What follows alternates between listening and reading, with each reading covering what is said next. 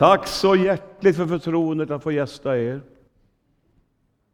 Jag är en, jag är en enkel, blyg bondpojke som blir mer och mer förvånad över att jag får ägna mitt liv åt att predika evangeliet. Det är så att jag nästan känner att jag måste nypa mig i skinnet ibland.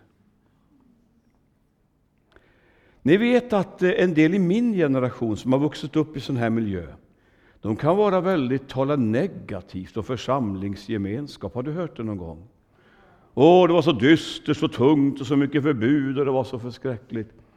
Och jag vill ju inte liksom nonchalera det. Det är väldigt smärtsamt att höra människor tala på det sättet. Men varje gång jag hör den typen av kommentarer, då tänker jag, det där var inte min barndom.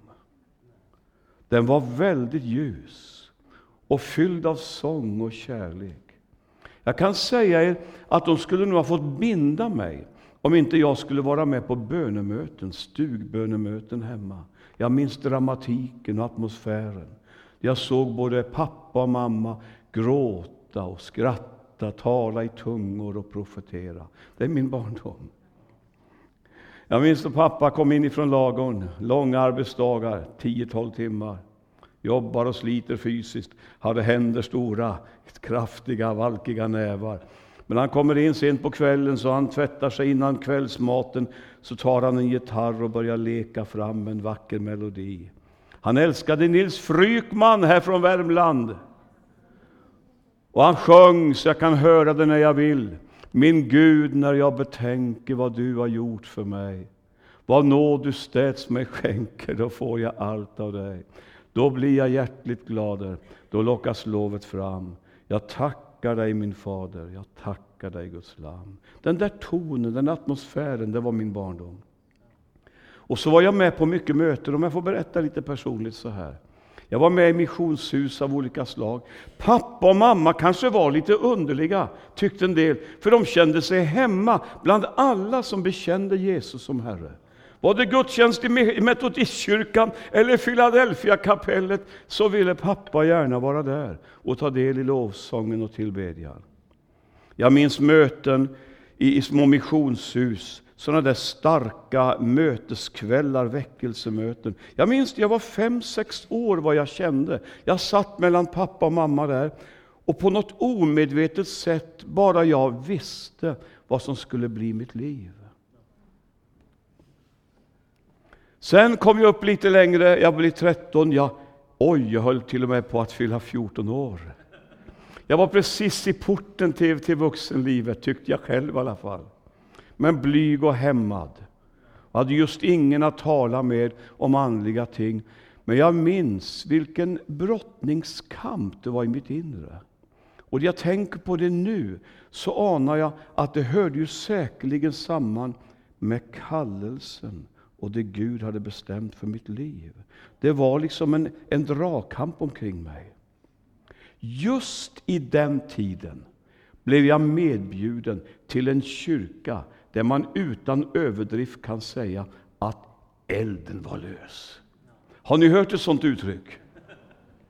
Vet ni att elden i, i Bibeln är en bild för Guds ande, Andens person och Andens verk? Elden är lös! Låter det skrämmande? Nej, men det är respektingivande om man får erfara en sån atmosfär. Jag visste inte så mycket om religiös vokabulär, väckelse och väckelsens eld.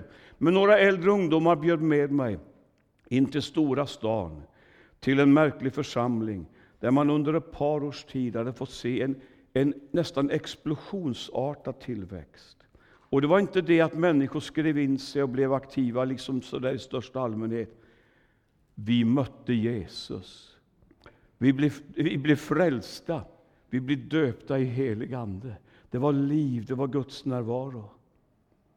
Och jag tänkte på en resa, jag satt ensam i bilen för några veckor sedan och tänkte tillbaka på livet. Och då började jag nästan gråta, jag tänkte så här. Vad hade det blivit av kallelsen? Som jag nu vet att Gud hade lagt ner. Vad hade det blivit av allt det? Av tjänsten i Guds rike. Jag har ju ändå bara en kort stund, ett liv på jorden, att förverkliga och gensvara till Gud. Vad hade det blivit av mitt liv? om jag inte i den avgörande perioden hade fått möta det andliga skeendet och fått smaka den atmosfären. Och då jag tänkte den tanken, då såg jag plötsligt mina barnbarn framför mig. Och jag tänkte, ni änglar, varenda en, ni är värda att få uppleva den atmosfär som drabbade mig och tog mig.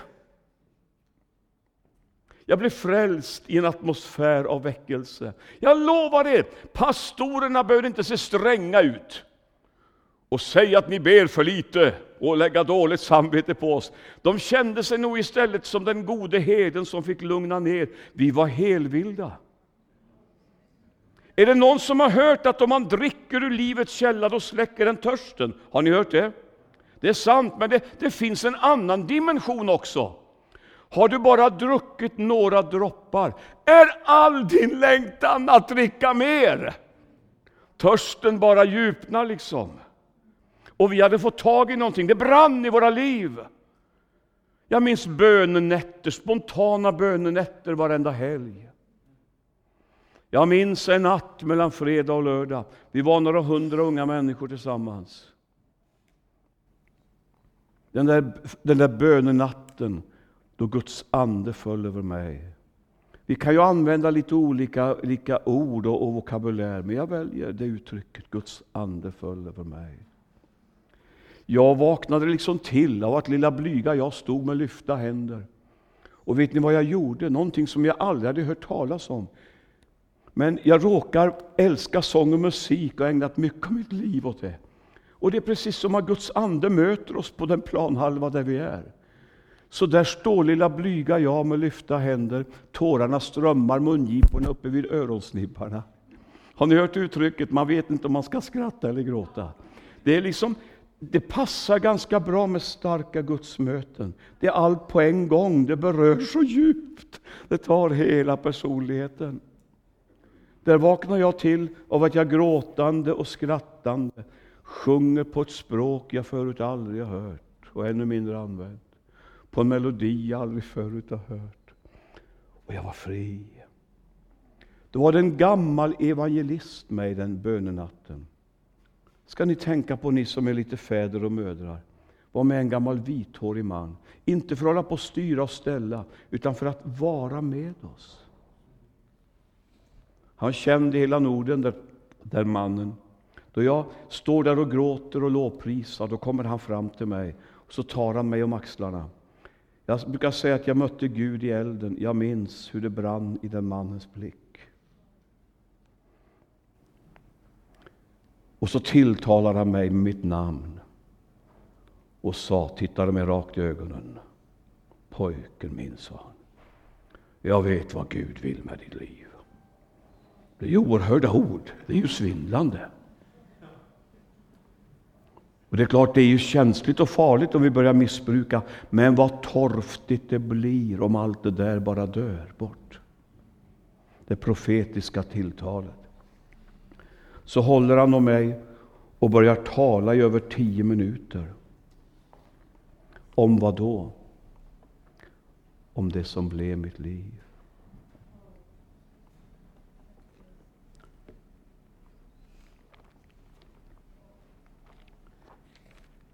Jag höll på att gå över evighetens gräns för precis två år sedan. Det är ett mirakel att jag lever. Men jag vaknade upp efter tio dygn, tror jag, i respirator. Jag vaknade upp en natt. Då kände jag att min ungdoms Gud klev in i rummet. Precis så upplevde jag det. Och jag kände hur exakt samma ord som en gång hade tagit så djupt och väckt en sån oerhörd längtan till liv. Samma ord talades in en gång till i mitt inre. Med skillnaden att det var liksom ett ännu djupare allvar, det var en dimension till. Och jag fattade ett beslut den natten. Har jag några dagar, har jag några år till att leva, då ska jag leva. Och då tänker jag leva hängivet och helhjärtat. Och jag fattar ett beslut, halvhjärtenhet och ljumhet och kompromiss och ska inte ha insteg i mitt liv. Jag vill leva, jag vill leva och leva i centrum av det Gud har kallat mig till. Det här önskar jag dig av hela mitt hjärta. Nu vill jag läsa ett bibelord ifrån eh, Andra Korinthierbrevet kapitel 8 och vers 9. En presentation av Jesus. Andra Korinthierbrevet 8 och 9. Ni känner ju vår Herre Jesu Kristi nåd. Han var rik, men blev fattig för er skull, för att ni genom hans fattigdom skulle bli rika. Amen.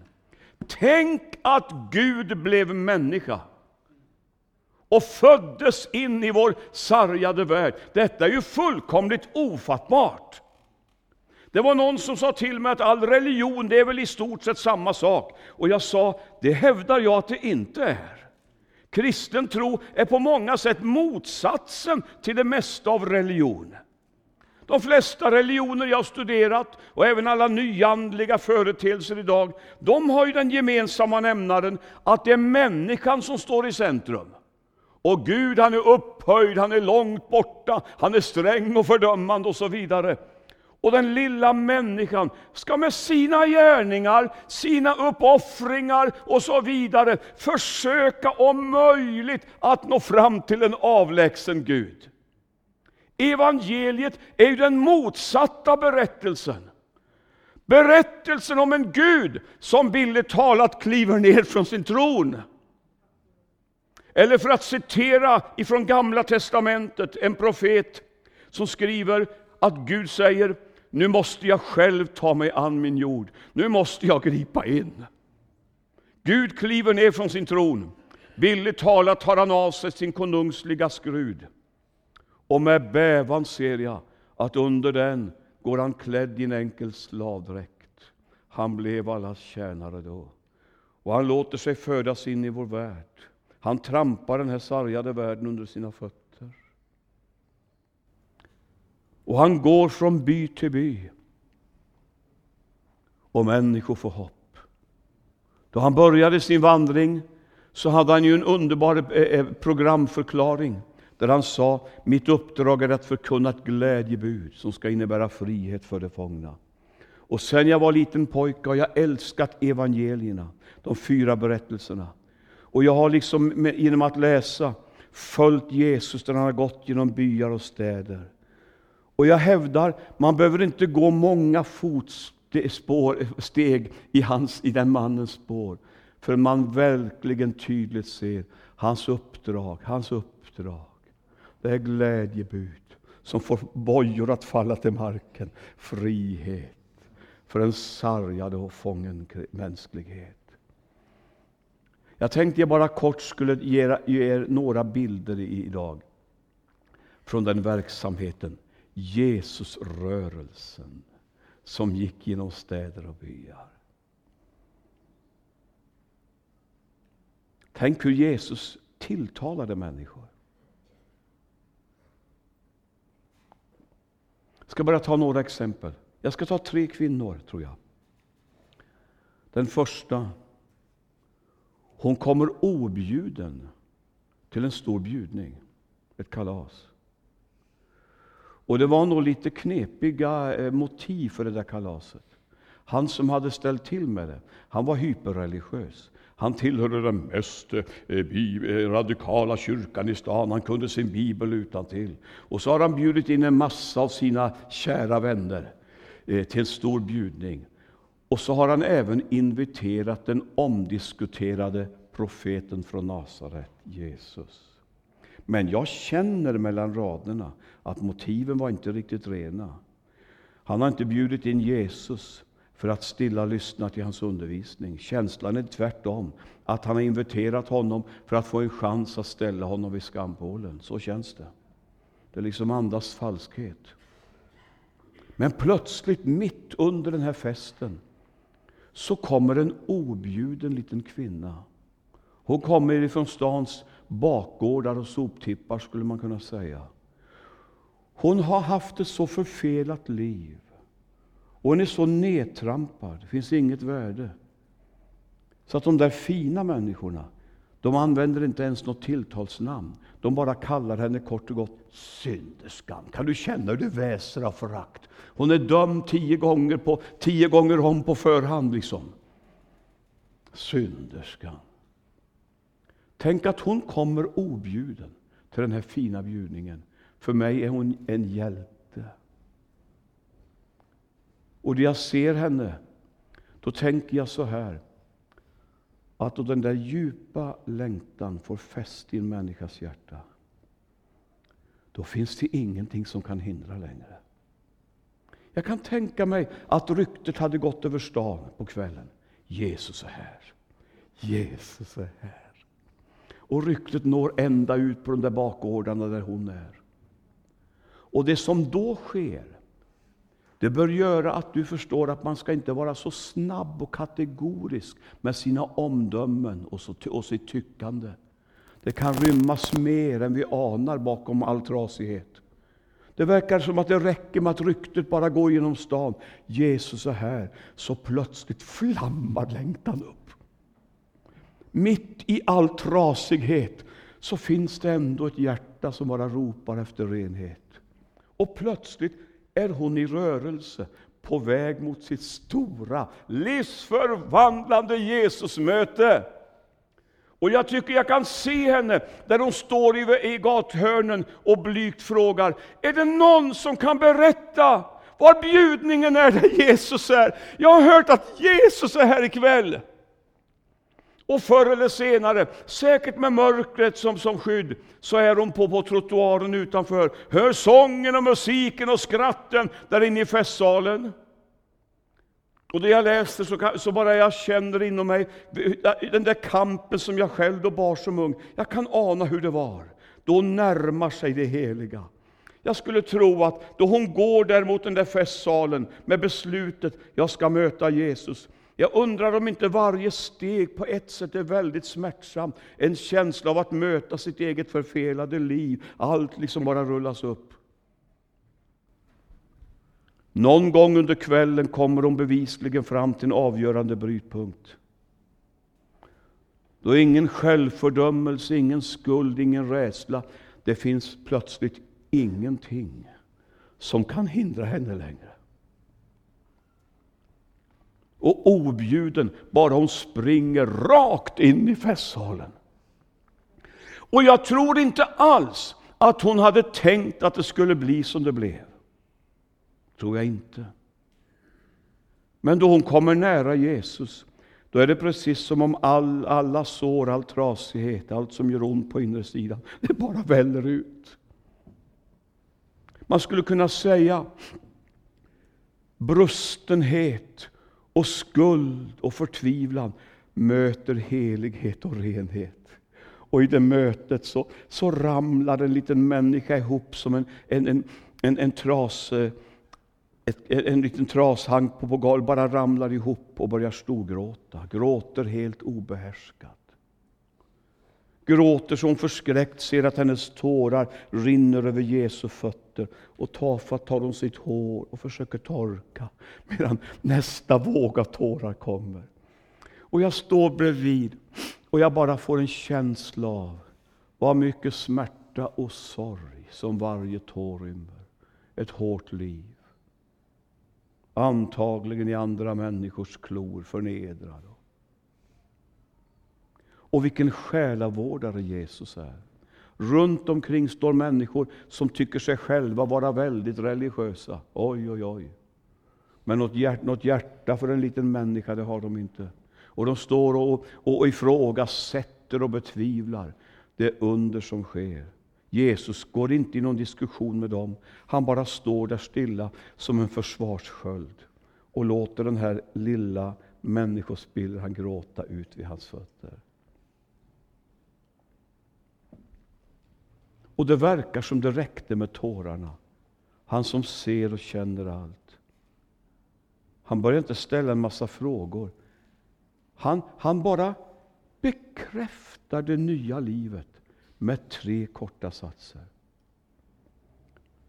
Titta ner på den här lilla människan som ligger där och darrar och gråter och säger tre fullkomligt underbara saker.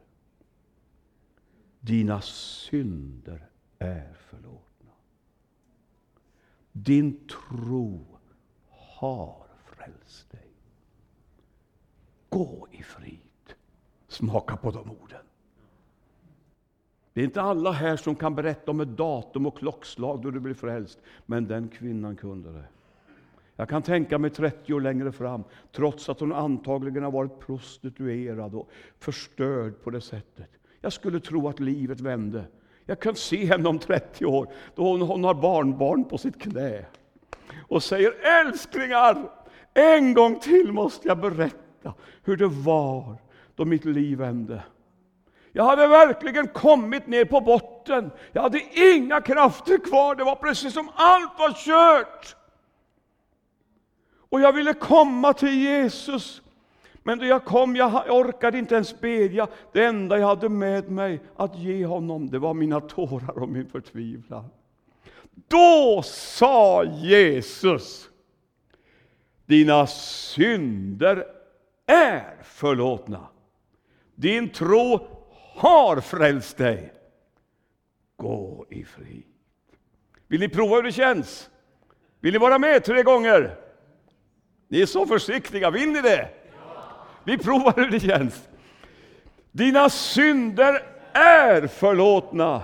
Din tro har frälst dig. Gå i frid. Tänk om du försiktigt skulle titta på en bänkgranne och så, så säger vi det igen. Säg det till någon annan. Dina synder är förlåtna. Din tro har frälst dig. Gå i frid. En gång till, nu kan ni själva. Dina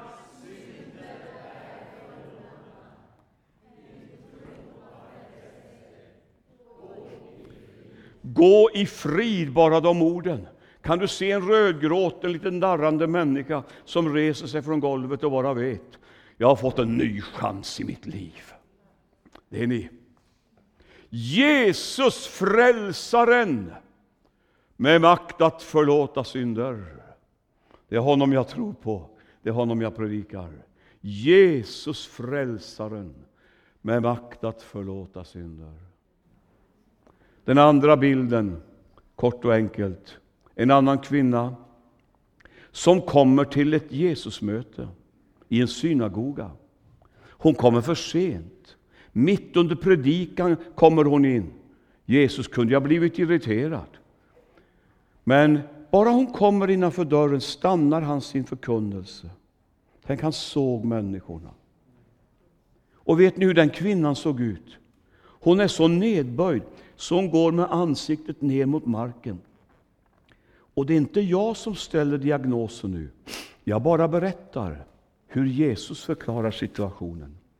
Jesus säger, och jag bävar för att citera, han säger att Satan har hållit den här kvinnan fången i 18 år. Och, och, på vilket sätt onda makter har fått inflytande och herravälde över henne, det vet inte jag. Men jag ser vad allt detta destruktiva har gjort där hon kommer nedbörd. Kan du känna betrycket och allt som bara vilar över henne? Och så kommer hon in i Jesus-atmosfären. Mästaren slutar sin predikan, går henne till mötes och samtidigt räcker han ut sin högra hand. Lägger den på henne och säger varmt och vänligt Kvinna, du är fri från din plåga. Och du ska ha klart för dig att det skapar kraft i Jesu ord. I samma ögonblick som han säger det, så rätar hon på ryggen och 18 år av betryck och fångenskap bara är över. Och man tycker ju att de borde ha tagit upp en rungande applåd i synagogan och jublat. Men det gjorde de inte. Istället så är det en del självrättfärdiga människor där som blir så arga och irriterade för de menar att eh, det går till på fel sätt. Tänk att de inte ser människan och ser undret som Gud gör, men det ser man inte. Utan den, där, den dagen så fokuserar man kritiken på att undret skedde på fel dag. Jag menar, det är så korkat. Du behöver ju, du behöver ju knappast normalbegåvning förstå att de, de pratar ju mot bättre vetande. Jag menar, om Gud inte ville göra under den dagen, då hade det väl inte skett något under? Det är väl inte så svårt att begripa? Och om det nu är en dag som skulle vara särskilt helgad för att Gud skulle äras, tror ni inte att det passar väldigt bra att felaktiga bojor får brista en sån dag och små människor får räta på ryggen? Jesus han tittar på de där som är kritiska och så tar han en enkel bild som en bondgrabb som jag kan förstå. Är det någon av er som har en oxe hemma i stallet, säger han. Jo, det har de. Ja, hur är det, sa Jesus. Går ni inte ut och ger oxen vatten också på, på sabbaten? Jo, det måste de ju tillstå. Och Jesus säger, här är en Abrahams dotter som Satan har hållit bunden i 18 år. Och så kommer frågan, skulle hon inte få lösas från sin boja? Jesus befriaren. Jesus befriaren. Den sista bilden. En annan kvinna som har varit fysiskt sjuk i tolv år. Är det någon som vet hur det känns? Är det någon som vet vad det, vad det vill säga att kämpa med sjukdom? Det vet jag att det är många som vet här. För så ser det ut i vår värld. Tolv år har hon varit sjuk. Och jag anar att hon har kastats brutalt mellan hopp och förtvivlan. Det är många som tvingas göra det som sjuka. Hon hade haft ett kapital. Och så började hon söka olika läkare. Och det är klart, den vetenskapen var inte så, så utvecklad. Hon söker en efter en. Kapitalet bara sinar. Hon börjar hoppas att den kan hjälpa. Hon blir besviken. Hon hoppas på någon annan. Hon blir besviken igen. Och så vidare. Och då tolv år har gått har hon trampat ner sig i total misströstan. Man kan känna vanmakten som vilar över henne. Och det står att hon hade gett ut allt vad hon ägde. Jag tror att vi även kan tolka det billigt. Är det någon som vet hur det känns att vara nere på botten och kräla? Har du varit det någon gång? Det är som alla krafter är slut, alla tillgångar är slut. Jag har inget att hoppas på längre. Då kommer Jesus. Och han kommer genom en berättelse. Det är antagligen någon grannkvinna som kommer och berättar om vad som sker på Jesusmötena. Och det behövs bara ett sånt enkelt vittnesbörd. Så plötsligt bryts de där negativa tankebanorna, där allt bara liksom känns hopplöst. Och ett enkelt vittnesbörd planterar ett litet frö av hopp och tro i hennes hjärta. Tro skakar man inte fram ur rockärmen, men någonting myllas ner och det växer. Och plötsligt går hon där mitt med sin smärta och sjukdom och bara vet inom sig. Hon vet att hon vet. Och hon får en vision. Hon bara vet, det skulle räcka för mig om jag fick röra vid Mästarens mantel. Då skulle den kraft som finns i honom gå ut från honom och in i mig och bota mig. Och tro är handling. Plötsligt är den lilla kvinnan också i rörelse. Kanske var flera dagars vandring, vad vet jag. Jag kan se hur hon står borta i, i vägkorsningarna och blygt frågar. Är det någon som vet? Är det någon som vet var Jesus har möte ikväll? Och förr eller senare är hon framme. Det är packat med folk. Det verkar väl omöjligt att komma ända fram. Men vet ni vad? Jag sa det förut. Då den där, då den där tron har fått fäste i vårt inre, den där heliga längtan, då finns det inga hinder. Hon kommer bakifrån, sträcker ut, sträcker ut sin lilla hand och greppar tag om mantelfliken. Jag tror att hon knappt vågar andas. Jag tror hon står alldeles blickstilla. Och bara vet. Nu sker det. Jag tror att hon fysiskt upplever en våg av kraft som går in i hennes kropp. Och tolv år av smärta och sjukdom är över. Då vänder sig Jesus om och frågar Vem rörde vid mig? Och då är det några av lärjungarna som är riktigt arroganta och säger Hur kan du fråga så? Du ser ju att alla människor tränger på. Då säger Jesus något intressant. Jag kände att kraft gick ut ifrån mig. Tänk att han registrerade det. Och så hittade jag en översättning, en norsk översättning, där det Jesusordet var tolkat så här. Jesus sa, jag kände att någon gjorde anspråk på min kraft. Jag upplever att jag har fått det ordet till den här gudstjänsten för att tala in i ditt liv. Jag kände att någon gjorde anspråk på min kraft. Och då kliver kvinnan fram, ger sig till känna. Och Jesus bara bekräftar henne så vänligt och säger Var vid gott mod min dotter, din tro har hjälpt dig. Jesus frälsaren med makt att förlåta synd. Jesus befriaren som tar upp kampen med allt det onda. Jesus läkaren. Ska vi böja våra huvuden i bön?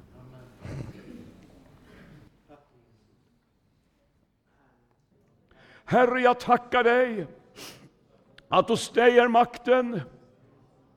Du böjde dig ner i ödmjukhet. Du blev en av oss. Du delade våra tårar, vår smärta. Du gick till korset för att köpa vår frihet.